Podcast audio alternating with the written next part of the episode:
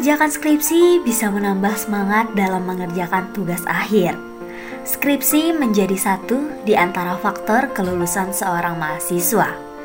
Ilmu yang diperoleh disempurnakan pada tahap skripsi.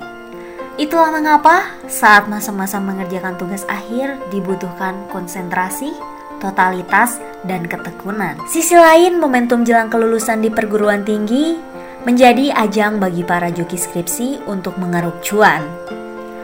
Para joki skripsi ini biasanya menyasar kalangan mahasiswa yang malas, namun memiliki cukup duit untuk membayar jasa pembuatan skripsi tersebut. Dan berikut penelusuran kami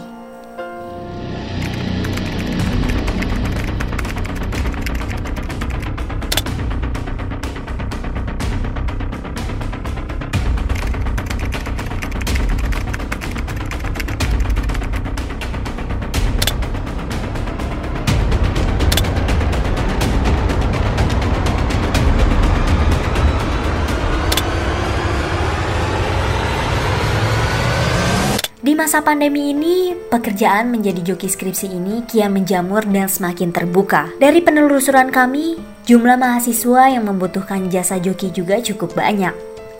Padahal, di masa pandemi semestinya mahasiswa bisa mengerjakan skripsi sendiri karena mereka memiliki waktu luang yang lebih banyak.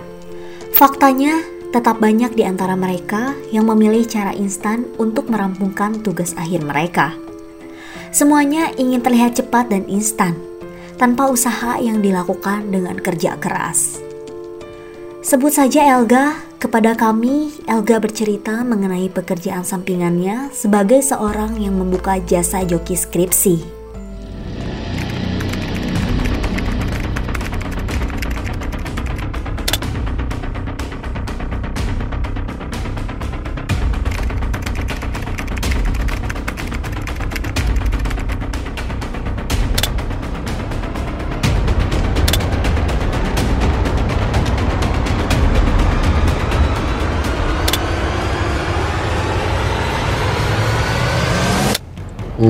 Jadi awal mula gue jadi joki skripsi itu sebenarnya nggak direncanain ya. Jadi waktu itu gue kuliah, gue ngambil jurusan teknik.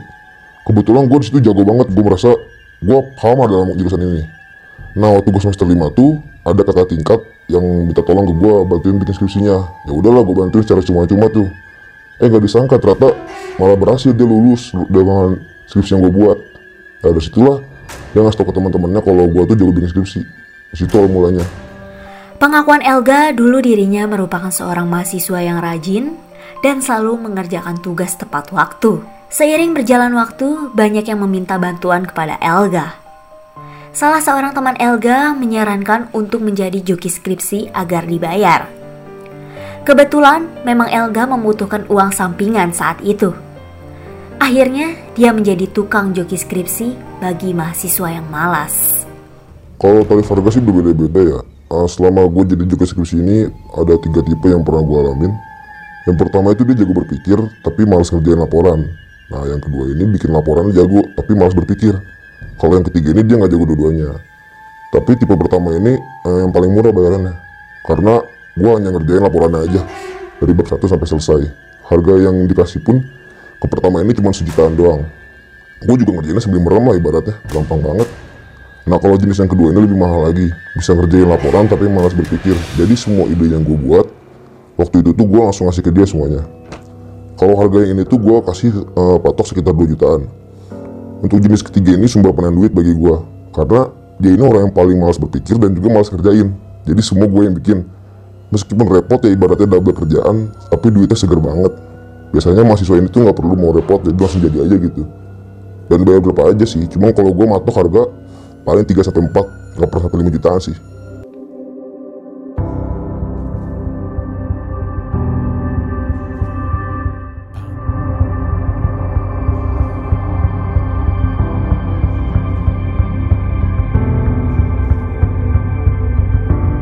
Elga mengungkapkan per bulan dirinya bisa meraup 8 juta rupiah per bulan. Tergantung dengan tingkat kesulitan skripsi yang dia kerjakan. Wah, wah. Gue berani ngambil 5 jam sekaligus dalam sekali waktu pengerjaan ya. Uh, jadi job itu tuh bakal dibayar setelah kelar skripsinya, yang di mana skripsi itu udah ditanda, dari tanda tangani sama dosen pembimbing. Bayangkan aja nih, dalam 6 bulan gue bisa mendapatkan sekitar 12 juta rupiah. Itu per bulannya berarti gue digaji bisa 2 juta rupiah ya. Terkait isu jasa joki skripsi ini, dosen Fakultas Ilmu Sosial dan Ilmu Budaya Universitas Pakuan, Dini Faldiani mengatakan, solusi yang cukup baik untuk menghindari penggunaan jasa joki skripsi yaitu mahasiswa harus mengikuti mata kuliah dengan baik. Dosen juga harus memiliki capaian pembelajaran saat mata kuliah metode penelitian kuantitatif dan kualitatif dengan baik, karena mata kuliah tersebut bisa menjadi kunci keberhasilan bagi mahasiswa. Uh, jadi gini, kita uh, persamakan dulu persepsi kita ya mengenai joki skripsi. Kalau misalnya joki skripsi di sini adalah mengerjakan dari awal sampai akhir, saya sih nggak setuju sama sekali gitu.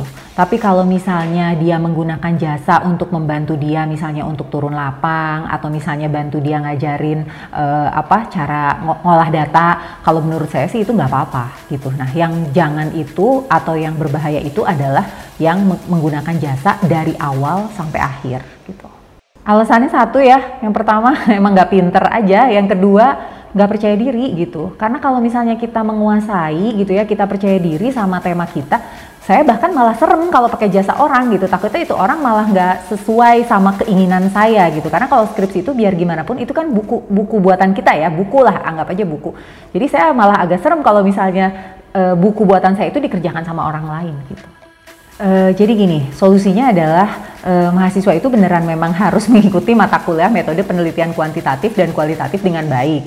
Terus dia juga harus ikut mata kuliah kolokium dengan baik. Saya yakin ya kalau mereka lulus tiga mata kuliah itu dengan benar gitu ya, pasti mereka nggak membutuhkan jasa, jasa joki skripsi gitu. Jadi uh, balik lagi ya, ini masalah kepercayaan diri atau masalah mungkin ketidakmampuan uh, dia menguasai metode penelitian gitu. Makanya jadi belum apa-apa udah udah minder, udah takut gitu ya, udah takut duluan. Akhirnya dia membutuhkan uh, jasa temennya. Nah, kalau saran saya nih ya sebenarnya mendingan dipakai si uangnya itu gitu ya untuk berdiskusi sama temen gitu. Karena biar bagaimanapun yang kasihan itu nanti kalau pas sidang dia gimana gitu. Ya kalau misalnya temennya yang ngerjain itu kan nanti jadinya temen yang bisa jawab ya gitu. Kalau saya sih agak deg-degan di situ ya kalau saya jadi jadi si mahasiswa tersebut. Jadi mendingan si uangnya daripada dipakai itu kan mahal ya jasa joki skripsi itu mendingan dipakai buat berdiskusi gitu ya. Jadi dua-duanya sama-sama pinter. Yang satu juga membantu gitu ya temennya yang pinter juga mungkin bisa sharing ilmu ilmu ya dapat uang juga bantuin misalnya ngolah data. Menurut saya itu nggak apa-apa kalau bantu turun lapang ngolah data itu nggak apa-apa gitu ya. Bantuin ngajarin tuh nggak apa-apa gitu. Tapi si temennya yang uh, apa sedang mengerjakan skripsi juga dapat ilmu gitu. Dan uangnya jadi nggak habis terlalu banyak ya. Ini menurut saya adalah win-win solution gitu. Uh, karena gini uh, balik lagi ya. Saya juga punya saya punya dua dua mahasiswa ya. Yang satu tipe uh, dia yang suka ngerjain skripsi teman-temannya, ini yang pinter. Yang satu memang dia pakai jasa joki skripsi. Nah, yang pinter ini makin pinter gitu ya, dia makin pinter, duitnya makin banyak. Mungkin cuan kali ya kalau buat yang A. Tapi kalau buat yang B, udah uangnya habis, terus dia nggak dapet ilmu apa-apa, nanti pas sidang juga dia nggak bisa jawab, nilainya tetap jelek. Jadi rugi gitu loh, dia tuh rugi banyak. Udah uangnya habis, terus kemudian dia uh, apa tadi namanya hmm, Eh, nggak bisa jawab ya pertanyaan nilainya tetap jelek kebayangkan gitu. Jadi kalau menurut saya harusnya mendingan dipakai untuk berdiskusi gitu saya pernah mengalami ini ya, ini saya cerita sedikit dulu ketika tesis saya. Kebetulan saya ini kan orang kualitatif gitu ya. Terus kemudian tesis saya kuantitatif. Nah saya kan nggak bisa sama sekali ya gitu. Nah saya pakai jasa enumerator juga gitu. Saya pakai uh, sewa teman saya gitu ya untuk turun lapang, ngajarin bantuin ngolah data. Tapi saya belajar sampai bisa gitu. Akhirnya ketika sidang, karena saya belajar dari awal sampai akhir, ya saya bisa jawab gitu sama-sama menguntungkan kan gitu. Jadi akhirnya sampai sekarang nih saya jadi ngerti kuantitatif tuh gara-gara itu gitu. Coba bayangin kalau misalnya saya waktu itu nggak pakai skripsi kuantitatif dan nggak pakai jasa enumerator, mungkin saya nggak akan ngerti itu loh sampai sekarang gitu.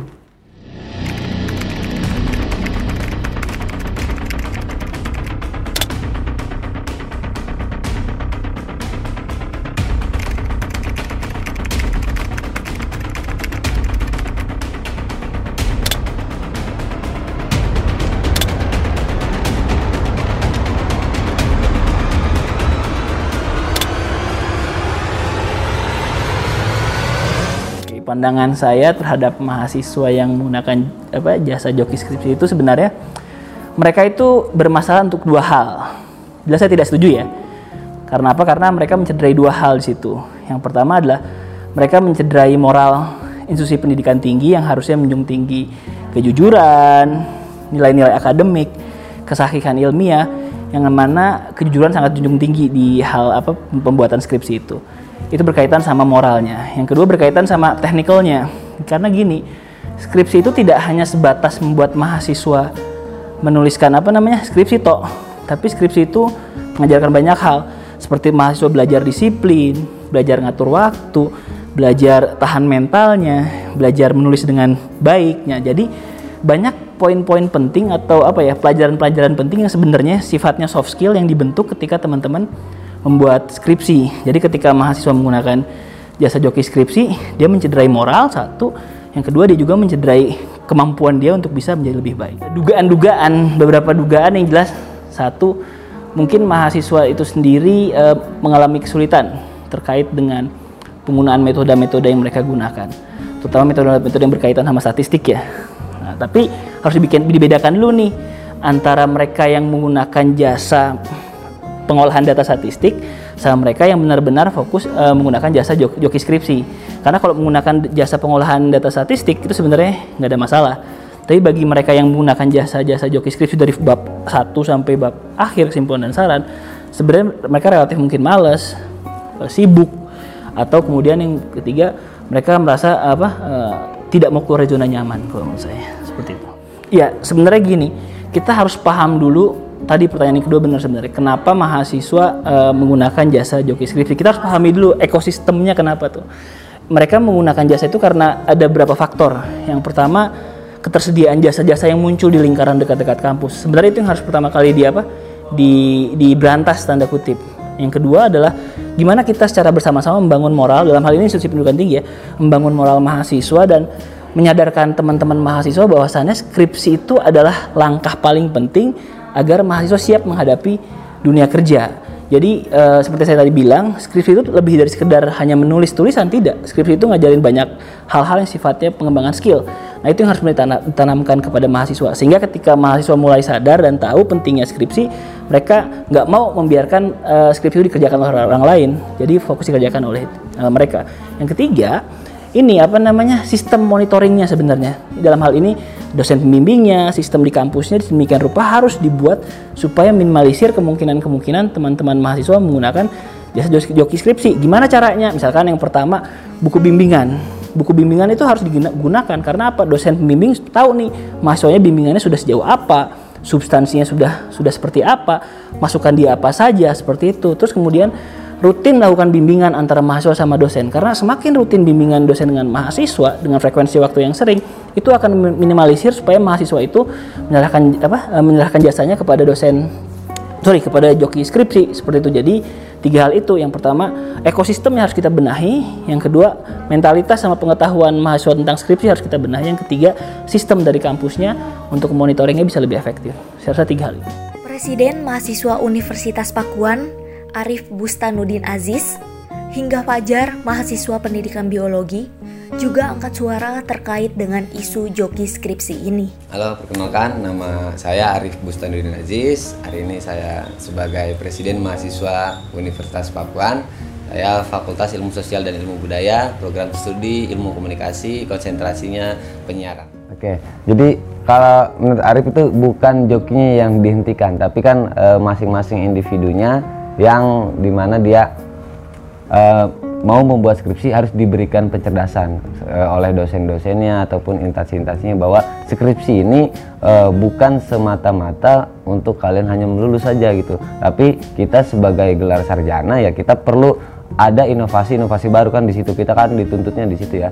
Makanya kan ada tridharma perguruan tinggi penelitian pendidikan pengabdian. Pen pendidikannya kan kita udah di kuliahan terus mau bagaimana caranya kita mengabdi ya melalui penelitian yang kita buat tuh deskripsi akhirnya hasil penelitian itu kan bisa kita uh, abdikan kepada masyarakat setelah kita menjadi sarjana gitu jadi antisipasinya itu uh, memberikan pencerdasan kepada individu-individu yang sedang membuat skripsi di situ loh Jadi ketika mereka udah paham bahwa skripsi itu nggak semata-mata untuk lulus sarjana, enggak gitu loh. Tapi di situ untuk membangkitkan inovasi ataupun memberikan inovasi-inovasi untuk uh, bangsa kita. Itu sih.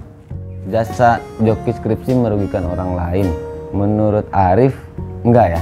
Menurut Arif enggak. Justru itu merugikan individu yang meminta jasa skripsi itu sendiri gitu karena dia tadi kan uh, di pertanyaan pertama itu kan Arif misalnya Arif uh, bisa penulisan skripsi ya udah karena Arif bisa Arif membuka jasa nah otomatis kan individu yang mem membutuhkan jasa itu kan dia yang memilih gue mau joki nih ataupun gue enggak di situ loh jadi uh, kalau si jasa ini tidak merugikan justru merugikan individu yang di mana dia membutuhkan joki skripsi itu sendiri. Karena kan seharusnya uh, skripsi itu jelas harusnya kita yang membuat sendiri gitu. Karena itu adalah uh, penelitian ilmiahnya uh, kita sebagai mahasiswa. Harusnya nggak usah joki lah gitu. Kalau bisa ya kita sendiri. Karena kan uh, kalau menurut Arif tuh kan ada dua tuh skripsi tuh. Satu skripsi ini yang biasa terjadi tuh skripsi yang uh, yang terpenting ini adalah bentuk kasih sayang kepada orang tua yang artinya ya udah skripsinya yang penting selesai. Dan judulnya tuh ya udah judulnya yang yang udah ada cuman agak diubah uh, diubah sedikit dengan fenomena hari ini. Terus yang kedua uh, skripsi penelitian yang merubah dunia. Itu sih ada dua itu sih. Nah biasa yang terjadi itu tadi uh, teman-teman mahasiswa karena mungkin entah kesibukan atau apa akhirnya skripsinya hanya hmm, mencari judul yang sebelumnya akhirnya dijadikan referensi dan diganti uh, objeknya saja di situ sih. Nah untuk jokinya itu sendiri itu menurut Arif nggak salah yang salah itu ya individu-individu yang uh, masih malas gitu. Jadi perlu ada pencerdasan perihal penelitian ataupun tugas akhir skripsi ini sih dari uh, instansi masing-masing. Jasa joki skripsi. Sebenarnya kenapa adanya joki skripsi ini kan karena apa ya fenomena yang terjadi di kita ini banyaknya orang-orang yang masih kebingungan atau memang merasakan malas gitu untuk mengerjakan skripsi gitu ya. Makanya karena adanya kebutuhan tersebut, hadirlah gitu uh, teman-teman yang memang merasa sudah paham dan menguasai tata cara membuat skripsi dan juga memang memiliki kemauan ataupun juga punya waktu senggang gitu ya. Akhirnya muncullah jasa joki skripsi, kan gitu ya. ya begitu sih paling. Kalau dibilang merugikan orang lain atau tidak, sebenarnya jasa joki skripsi ini lebih merugikan orang-orang yang memang menggunakan jasa joki skripsi ini. Karena ya sudah jelas uh, joki skripsi ini kan menguntungkan bagi teman-teman yang memiliki jasa gitu. Karena memang ya penghasilan juga gitu. Dan cukup lumayan juga gitu kan harganya ya biasanya ya. Tapi kalau untuk orang-orang yang memang menggunakan jasa joki skripsi ini bisa dibilang rugi karena pertama nantinya mereka memang uh, agak kurang paham juga soal penelitian-penelitian gitu. Terutama uh, apa ya penelitian skripsi ini kan justru untuk bagaimana nanti ke depannya digunakan di masyarakat kan gitu ya. Jadi hasil pemikiran kita bisa diterapkan atau tidak nantinya di masyarakat kan gitu. Jadi rugi ke diri sendiri kalau menurut gua. Cara menghentikannya adalah bagaimana kebutuhan atas jasa joki skripsi ini dihapuskan dalam artian berarti rasa malas ataupun pemahaman-pemahaman orang-orang terhadap skripsi ini harus penuh gitu, harus uh, paham, harus hilang gitu kan rasa malasnya terhadap skripsi ini gitu. Jadi kalau orang-orang memang sudah tidak membutuhkan jasa joki skripsi, pastinya jasa joki skripsi ini udah nggak akan ada kan gitu ya. Cuma memang mungkin bagi orang-orang yang kuliah sambil kerja sih biasanya tetap membutuhkan jasa ini gitu. Karena ya kuliah itu kan pilihan juga sebenarnya ya ada memang orang-orang yang membutuhkan kuliah itu hanya untuk titelnya aja. Itu juga kan sebenarnya nggak salah bagi uh, sudut pandang mereka masing-masing kan gitu ya. Cuma amat disayangkan aja ketika memang nantinya hasil dari penelitian-penelitian mereka ini tidak mampu untuk menghadirkan yaitu tadi inovasi dan lain sebagainya gitu untuk bangsa kita gitu karena bangsa kita ini tingkat pendidikannya juga kan masih cukup miris gitu ya. Jadi penelitian-penelitian ini seharusnya harus dimarakkan gitu di negara kita, di bangsa kita gitu untuk kemajuan bangsa kita juga gitu sih. Kalau pendapat saya pribadi sih sangat disayangkan ya, karena e, dengan adanya joki skripsi Jadi bikin orang yang emang dasarnya males, terus dia bukannya berusaha buat ngerti, tapi malah pakai si joki skripsi itu buat mempermudah skripsinya dia. Jadi uh, keenakan aja gitu. Jadi yang tadi yang malas makin malas gitu ya. Ya. Lalu selanjutnya nih Kak, uh, tanggapan Kakak uh, mengenai jasa joki skripsi ini apakah merugikan orang lain atau tidak? Sebenarnya kalau merugikan orang lain sih enggak uh, tapi imbasnya itu lebih ke diri sendiri gitu. Karena dengan dia pakai joki skripsi otomatis dia nggak ada kesadaran untuk belajar gitu. Dia nggak ada kesadaran untuk memahami ilmu.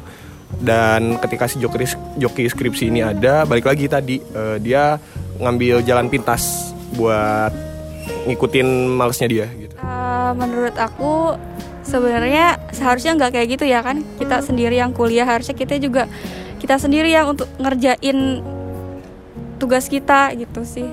Menurut saya sih emang kurang baik ya nggak bagus juga untuk menjoki-joki kayak gitu. Kan emang udah tanggung jawab kita sendiri sebagai mahasiswa untuk menyusun skripsi itu. Uh, kalau itu sih berarti dari dua pihak ya kan ada yang ngejokiinnya sama yang jokinya. Berarti buat yang ngejokiinnya harusnya kayak apa ya dia juga mentingin diri sendirinya aja gitu kan. Ini kan kita uh, kuliah masing-masing gitu. Terus untuk yang uh, pakai jasa jokinya seharusnya dia apa ya itu uh, kemampuan diri sendiri gitu pakai kemampuan diri sendiri dia gitu joki skripsi memang dinilai kurang baik karena melanggar norma pendidikan bagi mahasiswa yang ingin mendapatkan gelar sarjana. Sudah menjadi tanggung jawab kita untuk menyusun skripsi tersebut. Tak pernah lupa untuk memahami setiap materi agar kita tahu pemahaman pada diri kita sendiri uh, menurut kami uh, jasa joki skripsi itu nggak kurang setuju ya. Soalnya kan nanti setelah dikasih skripsinya itu pasti ada sidang. Di, di setiap sidangnya itu kan ada pertanyaan mengenai seluruh bab Uh, menurut saya uh, untuk joki skripsi itu kurang setuju karena materi yang akan dibahas itu tidak uh, seluruhnya kita pahami dan entar entarnya itu pasti bakal uh, saat ditanya sama uh, dosen dosen penguji itu uh, tidak tahu jawabannya uh, seperti apa. Uh, saya juga nggak setuju sama joki skripsi, uh, alasannya sama kayak mereka. Uh, kalau saya juga nggak setuju karena uh, kita kan nggak tahu ya dari awal kayak uh, isinya beda mungkin ya pendapatnya dari kita dan uh, uh, yang ngejoki eh yang uh, ngejokinya eh, ya udah gitu aja. Menurut Ratu dan kawan-kawan bahkan menegaskan, joki skripsi itu merugikan orang lain. Di saat semua orang berjuang dengan penuh keringat, tetapi mahasiswa yang memakai jasa tersebut hanya sebuah patung yang berdiam tanpa tahu arti dari sebuah perjuangan.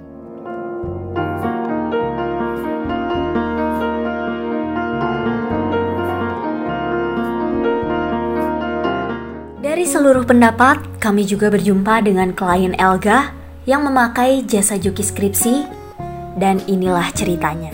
Gue pakai jasa joki, joki skripsi itu buat ngemudahin gue aja sih karena kan gue uh, kerja sambil kuliah. Nah gue keteteran tuh kalau misalnya gue kerja itu uh, kuliah gue nggak keurusin sama gue ya mau nggak mau gue jadi pakai joki joki skripsi enggak sih kalau menurut gue kayak ya saling membutuhkan aja kayak yang jokinya ngebut ngebutuhin duit mungkin dan gue juga ngebutuhin uh, jasanya Klien Elga mengakui dengan memakai joki skripsi tersebut, pengetahuan dia menjadi minim, tidak tahu rasanya menyusun skripsi seperti orang lain. Skripsi itu seharusnya dia sendiri yang mengerjakan, tetapi malah orang lain yang mengerjakan. Ibaratnya cangkang tanpa isi, jadi kosong aja gitu otak saya. Ucap klien tersebut sambil merenung. Ya nggak ada pengalaman apa-apa sih, ya cuman ngejar ijazah doang sama nilai. Dengan raut wajah yang sedih, Elga mengatakan pada akhirnya memutuskan untuk berhenti. Dari dunia hitam itu karena capeknya bukanlah main. Meski kemampuan Elga di atas rata-rata manusia normal, tetapi mengerjakan banyak hal dengan masalah yang berbeda-beda dalam sekali waktu itu ternyata membuatnya gelisah. Seperti kurang pergaulan, jidat melebar, kantung mata tebal, susah tidur, dan masih banyak kondisi negatif lainnya. Mahasiswa dinilai harus lebih percaya diri dalam membuat skripsi dan menghindari penggunaan jasa pembuat tugas akhir itu. Sesulit apa pun rintangan untuk wisuda, jika sudah berusaha pasti akan tercapai. Ya, usaha tidak akan pernah mengkhianati hasil. Empat tahun lamanya bergelut dengan buku Untuk jaminan masa depan